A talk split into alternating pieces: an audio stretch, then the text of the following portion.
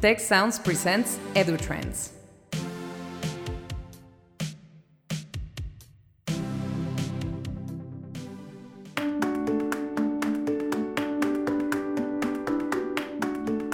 Welcome to EduTrends podcast and webcast. I'm your host, Jose Pepe Escamilla, Associate Director of the Institute for the Future of Education. And today's guest is Dr. Uohna Thiessen, Senior Data Science Consultant at Meta and Adjunct uh, Professor at Caltech.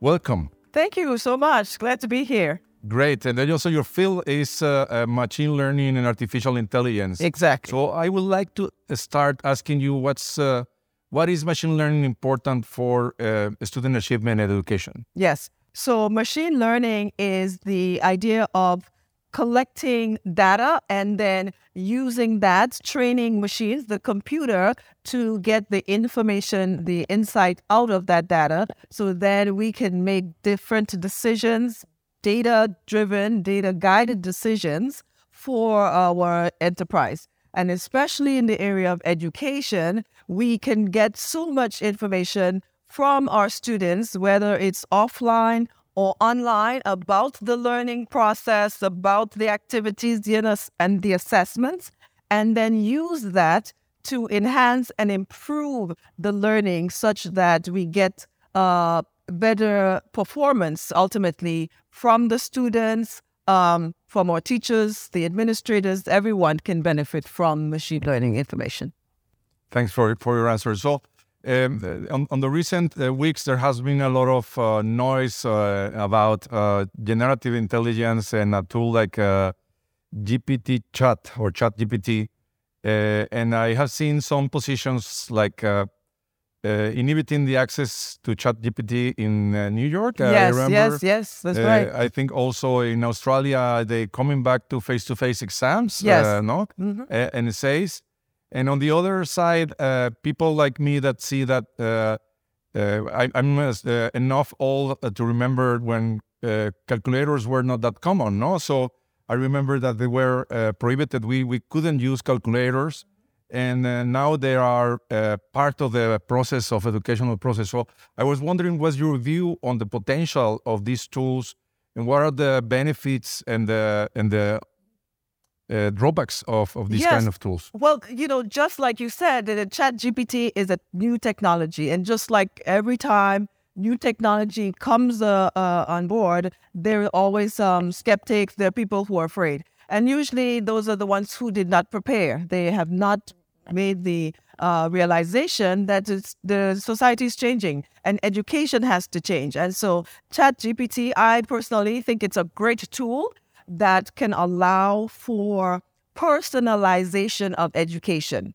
right? Because the old system of education where uh, one size fits all is no longer going to be sustainable. Students now have many options, many choices by which they can gain education. And so, just like the calculator you said uh, was a tool, the ChatGPT is a tool. And so, education has to make that shift and see it as a tool and start focusing more on the principles and the concepts and away from the regurgitation of ideas, which the, if you do regurgitation alone assessment, then ChatGPT will destroy education. But if you uh, focused on critical thinking and how you can be creative and how you can use the tool to enhance whatever it is that you're doing, then ChatGPT is an excellent tool. I'll give you an example.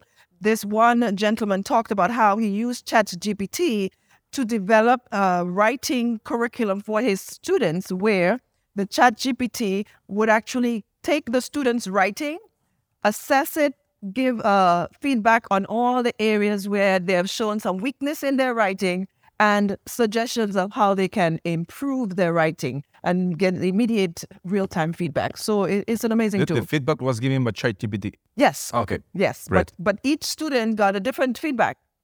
So it was specific to the student's writing, not what the teacher is following some uh, you know list of line of, of things. So yeah very personalized education. Very personalized. I, I, I want to uh, go further into personalization because I believe that uh, one of the possibilities of uh, artificial intelligence in the future is to make true the dream of personalized education because uh, right now thinking that we can have a professor dedicated to a student is impossible financially Mhm. but with the help of artificial intelligence the professor can be more focused on giving quality time Yes. uh, so how uh, do you think that uh, artificial intelligence can help into personalization Oh, I think it's a perfect tool because artificial intelligence and machine learning in general will collect data from each student. And so there's a number of uh, features that uh, can be collected. So they can collect information about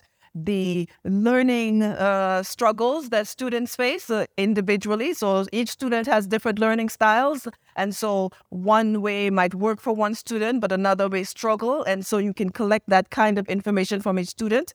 Then you can understand what are some of the blockers that each student is having, whether it is the uh, the math strategy that is uh, being challenging for them, or the critical thinking, or maybe it's uh, the science, whatever the area uh, that they have a weakness in. Chat, uh, well, AI in general can identify those areas, and then once those areas are identified, then we can develop strategies that are geared specifically to the areas that these students are struggling with and then meet them where they are. So we can use machine learning to identify the areas. We can use machine learning to develop strategies that can help. We can use machine learning to find out what are some of the things that are causing students to drop out and and try to uh, prevent that before it happens.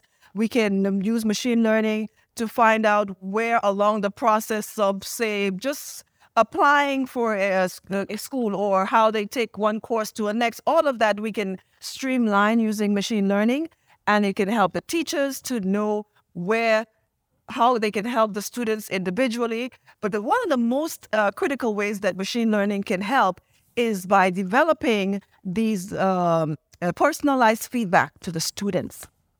So the teacher will have a general feedback for the whole- class and maybe even individual, but each student can now look at their profile and see where they have done well, where they're struggling, where they need to do more work, where they need some more practice, where they need to uh, spend some more time. And then, as soon as they're doing that, they can see the changes in their performance. So it's like an immediate feedback.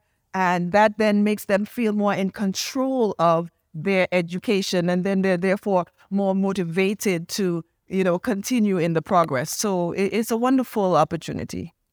Yes, So. Um, I'm, I myself I did my PhD in artificial intelligence, so I believe that artificial intelligence hasn't delivered uh, for years, no, since the '60s, and uh, uh, this is going to be the year of the, the decade of artificial Uh, yes, intelligence. Yes. But now I believe this is. It No, is. I believe this Yeah. is because we have the computing power and we have the data, Yes. and uh, uh, so I, I believe that will happen.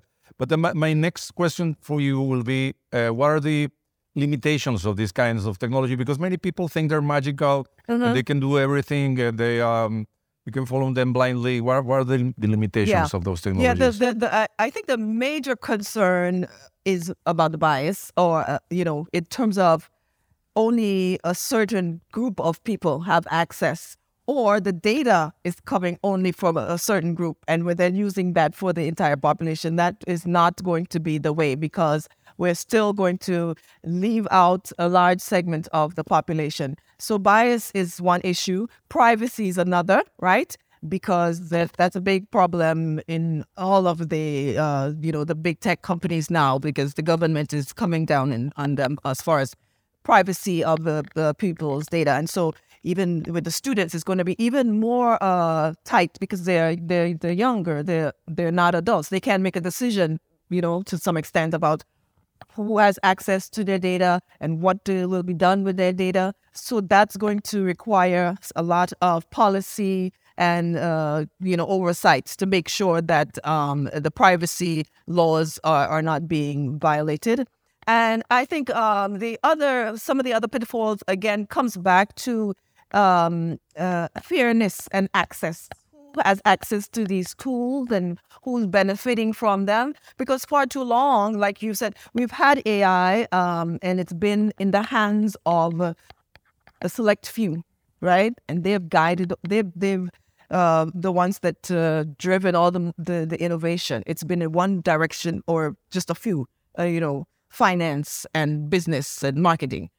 Education is far behind in terms of that. And so, if we are going to do it in education, we have to make sure that we are including everyone, all of the stakeholders, the educators, the students, even the underprivileged students who may not have access to the tools right now, but it, everyone should have a voice in, in what happens going forward. Yeah. So, uh, in fact, what you're saying is that um, um, most of the time, what we see here in the global south is that those uh, uh, data sets that are used to train those artificial intelligence uh, algorithms come from uh, the I would say white male yes, English. Yes, yes, uh, right. And, and uh, we encountered many problems with that because there were the issue of in England they had a face recognition uh, model that they developed and they uh, we implemented it in the in the, the police department in London and it uh-huh. was an epic failure because it could not distinguish uh, black faces, right? Wow. So if there was a black person that they were supposed to be looking for, they would the the AI would pick the first black person that was shown to them, whether innocent or not. And so it became a huge problem. They had to dismantle it. So we have to make sure that the data that is being used to train these models that that data is truly representative of the in you know entire population as much as possible. So and there's also the the bias in the in the data uh, use in terms of, uh, uh, for instance, uh, racism or um, the kind of. I remember this uh, um, AI chat of Microsoft, I think that was oh, trained. Yes, was that was a problem. Although I think that some of the uh, develop prob- developers probably like played a trick on somebody because the AI started saying very racist thing and they had to quickly uh, shut it down. But um, yeah, so that's why you have to be very careful. And so even in the education, right, we have to make sure that we are, uh, you know, we have a strategy in place where we are looking at it from a small sector first, and we implement it in a small sector. We see how it works. Then we increase a little bit, monitor it, see how it works, and don't try to go from nothing to everybody in in one uh, step, right? Otherwise, you're going to have these massive problems, and then once that happens, it kind of sets everything back several years because now everybody has a bad opinion on the technology, you know. So right. we have to be careful about that. And, and you were talking about uh, uh privacy. Uh, I um, I was invited uh, by a UK group uh, um, uh, as an international advisor for a sort of manifesto of ethics, ethic use of AI in education. And one of the things that was on that mani- manifest that I like a lot is that you own your data. So, for instance, I I have a, um, a math uh, tutor or a system that is giving me feedback, etc.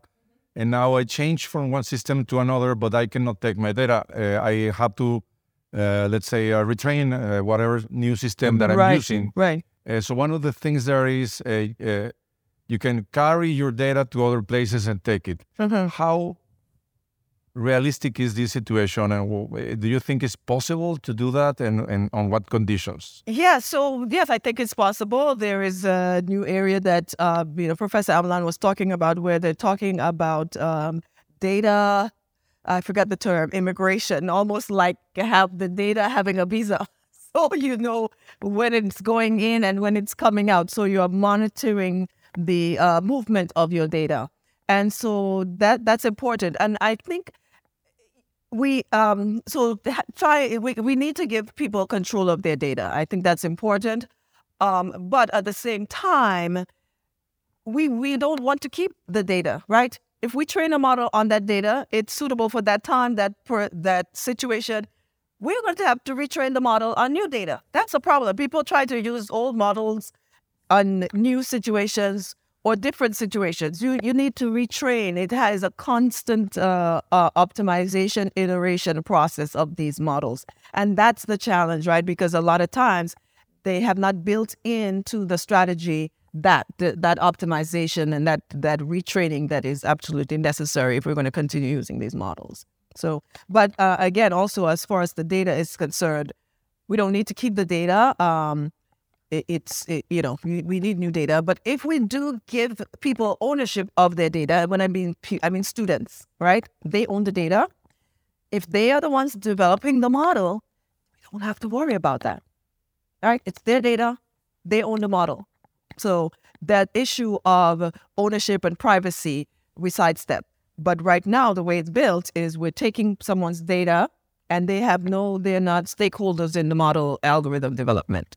Okay. And that that's a problem. So it's uh it's uh it's still uh, far away. Uh, Well, I think education is where we can make a difference, uh-huh. right? Because part of using machine learning in education is training the students to be the machine learning engineers, right? So that we don't just keep the technology in a small group. I think everyone should learn machine learning. Um, I was listening to Andrew Ng. He's a premier expert on this topic in, in the US. And he was making the reference about machine learning um, is now what reading and writing was uh, hundred years ago. It was in the hands of the priests and those uh, sacred leaders, right? And they're the ones made all the decisions uh, about how everyone lives. And we did not benefit from the reading and writing. But once we made reading and writing accessible to the masses, then everyone can use it. And we need to do the same with machine learning. So machine learning should not just be in the university, a special pro- course or, or, or major. I think everyone in elementary school level should be learning machine learning, right? Because now we can learn machine learning without the programming, right? We have uh, a user interface, we have uh, all kinds of tools, we have games that, that teach machine learning. So I think that everyone should be involved, and that way they develop the models and then they own, uh, you know, the rights uh, or whatever it's being used. So Great. I, have to link. Uh, I want to link the last uh, two questions. These ones with your answer with uh, learning, machine learning, and the other one about uh, one of the obstacles, and one of them is bias. No, so there are several types of bias. One of them is how you train data and etc. But you can put more data there. But also there's data that could be influenced by by the kind of people that produce that data. And also, I remember also in I think it was in the US that uh, judges were using a program based on machine learning to decide if someone can follow uh, the process uh, in jail or at home. mm-hmm. And it was biased by postal code, color, ethnic, yes, or whatever. yes, no? yes, yes. So uh, it, uh, and my question linking the two of them is: uh, Is it possible to um, how how how can I say clean that data so that it's uh, perfect from uh, everything? Or uh, is, it is not possible and uh, you can clean some part of it and you have to live with those imperfections.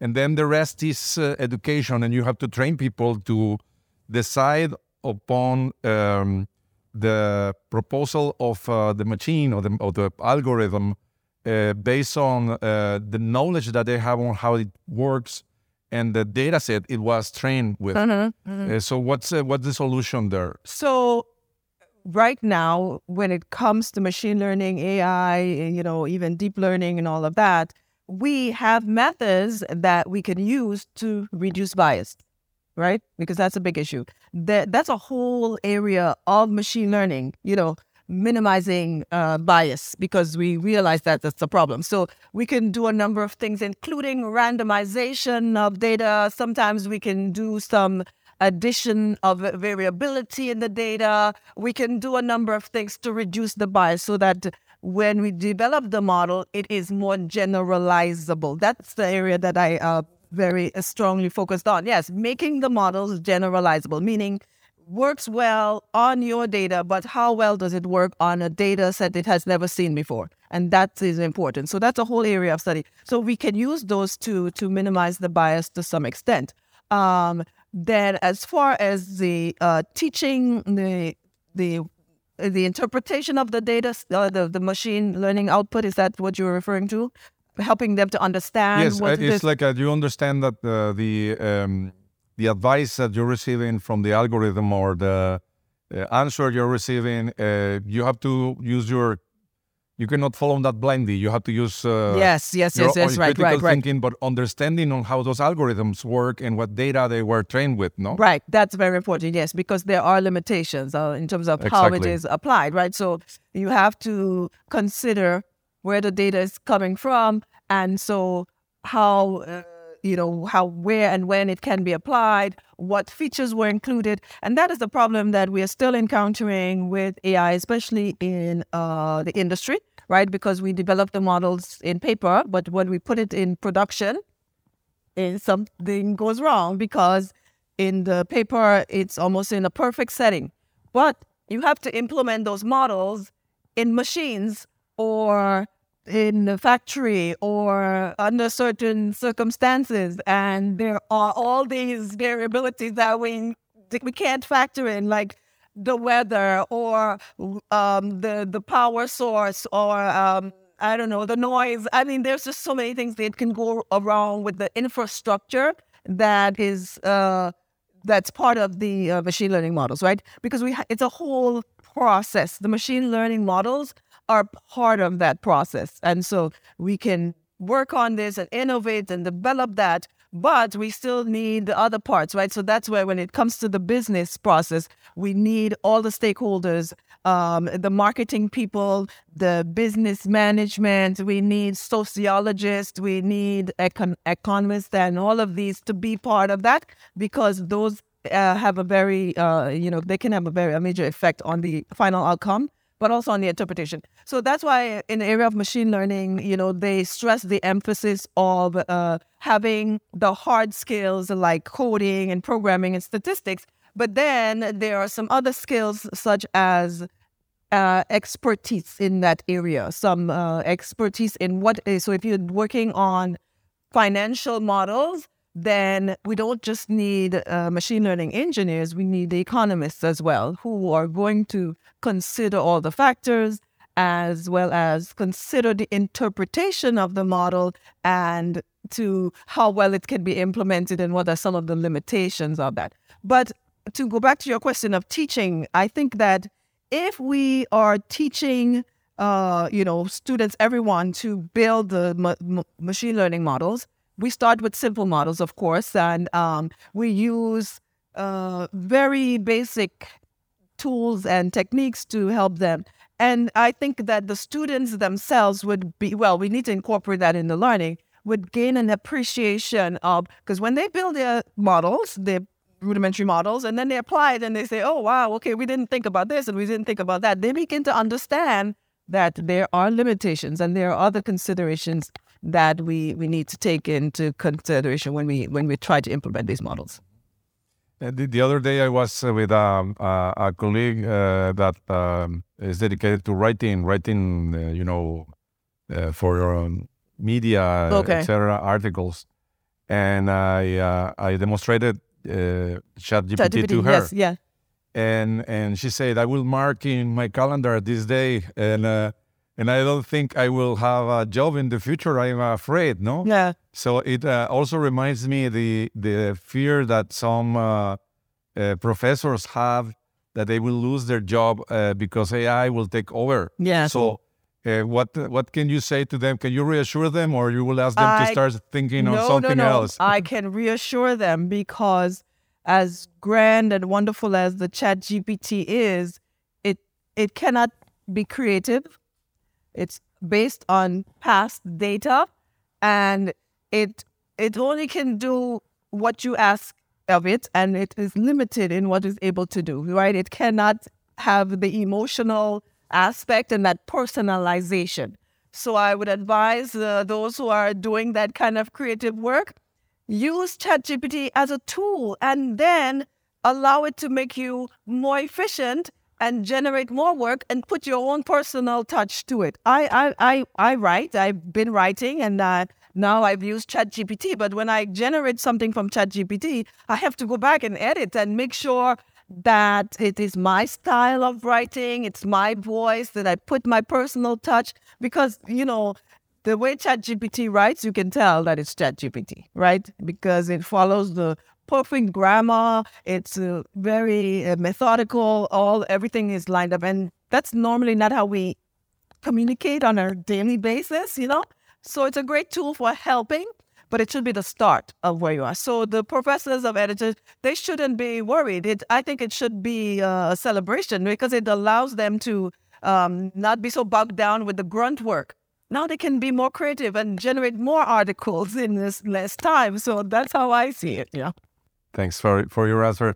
One, one last question. We have uh, talked here about uh, learning more more about uh, machine learning. You say that is uh, someone said uh, Andrew Ng said it was it was like uh, reading and writing Yes. basic skills, and I also think that is, and you agree with me that it's important to understand those algorithms uh, to do a better use, a more ethical use of the results of them. So, uh, I uh, have you some recommendations uh, for our listeners about where to start uh, learning about this and and how to grow their knowledge about yes, machine learning? yes. Well, we have uh, so many resources now. I think that, I mean, I wish I could go back the time and, and have all the resources. Um, so, of course, Coursera, Andrew Ng himself, he's the one developed Coursera. Um, there's uh, all kinds of uh, opportunities there. And so, but those are now cost. But there are just the number of free sites, the Data Camp, um, Udemy, uh, YouTube is got hundreds, if not thousands, of videos uh, learning, you know, machine learning from the basics. And then, um, you know, my husband, Microsoft and NASA have partnered to join in using NASA data to teach. So they have this program that they are implementing in the schools across America. And I'm speaking elementary level schools, right? And they have all these basic courses through Microsoft using NASA data to teach machine learning to uh, the young students. So anyone can uh, access that. Thank you for, for your answers. I also remember that there's a, a basic uh, artificial intelligence course developed by Finland. That they have the objective that every person yes, should learn. in Finland should Yes, learn about yes, yes, artificial intelligence. I, I saw that, and it's a really fun uh, course. I did play around with it a little bit. Yeah. thank you. Well, uh, dear um, Dr. Juana Thiessen, I am very happy to have you here. I have Oh, enjoyed a lot of our conversation. Pleasure, Pepe. And I hope that the Dr. audience Pepe. of the uh, Institute for the Future of Education, Dr. Pepe, yes, yes. that the audience of the uh, EduTrend podcast of the Institute for the Future of Education will enjoy it too, Yes, as I did. yes, absolutely. It was my pleasure, and I um, look forward maybe to coming back and chatting again once you are now teaching in the, everyone in Mexico machine learning. It will be great to see you soon. yes, thank you. Thank you.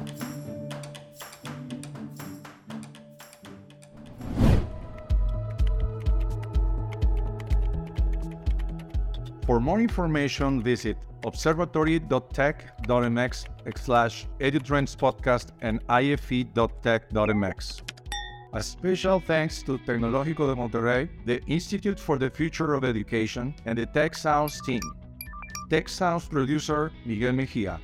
EduTrends producers Esteban Venegas and Christian Igosa. Stay tuned and play Tec Sounds in your favorite podcast app for other great shows and content.